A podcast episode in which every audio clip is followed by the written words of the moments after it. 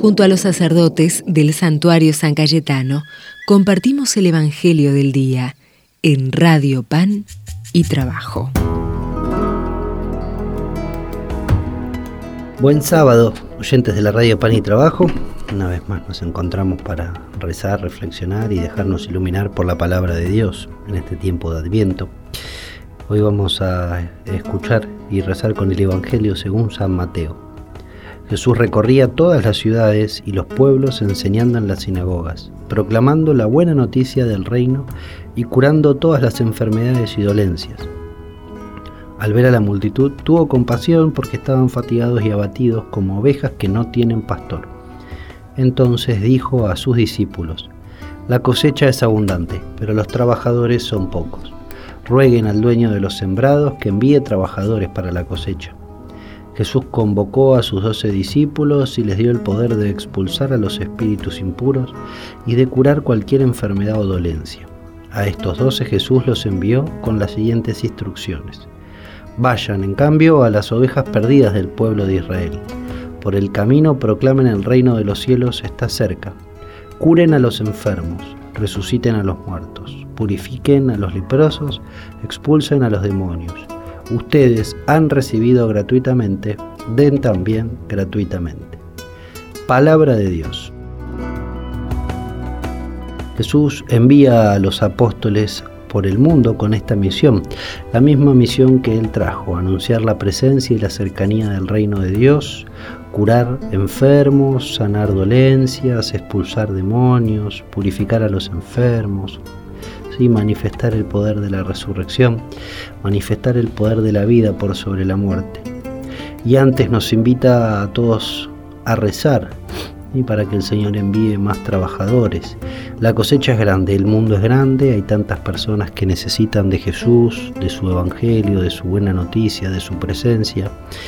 Entonces Jesús nos invita a rezar para que haya cada vez más vocaciones en la iglesia. No solamente las vocaciones sacerdotales y las religiosas, consagradas, consagrados. Son vocaciones específicas por las cuales tenemos que rezar, que el Señor siga llamando y que las personas sigan abiertas y con el corazón disponible a escuchar el llamado de Dios.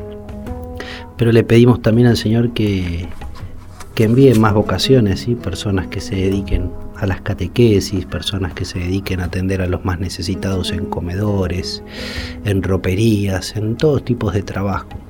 Personas que anuncien el reino de Dios, la presencia de Jesús en medio nuestro, con su vida, con sus manos, con su testimonio.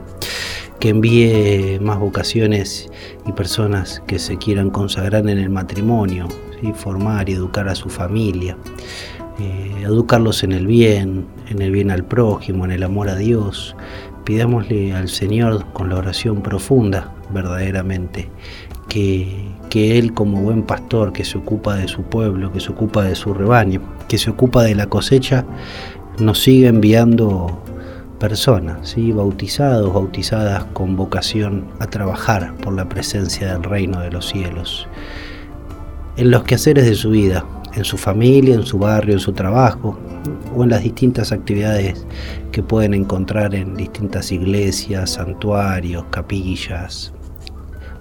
Y que el Señor siga despertando y moviendo los corazones para que cada vez seamos más los que con nuestras luces y sombras buscamos anunciar y hacer presente el reino de Dios en medio nuestro. Pidámosle a la Virgen que ella interceda por nosotros, que interceda por toda la iglesia, ¿sí?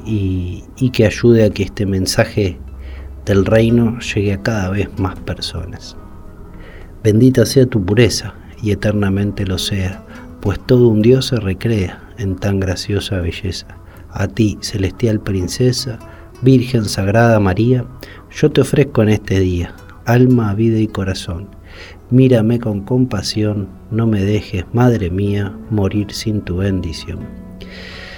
Que el Señor esté con ustedes y que nos bendiga el buen Dios, que es Padre, Hijo y Espíritu Santo. Amén. A veces me pregunto por qué yo, y solo me respondes porque quiero. es un misterio grande que nos llames así tal como somos.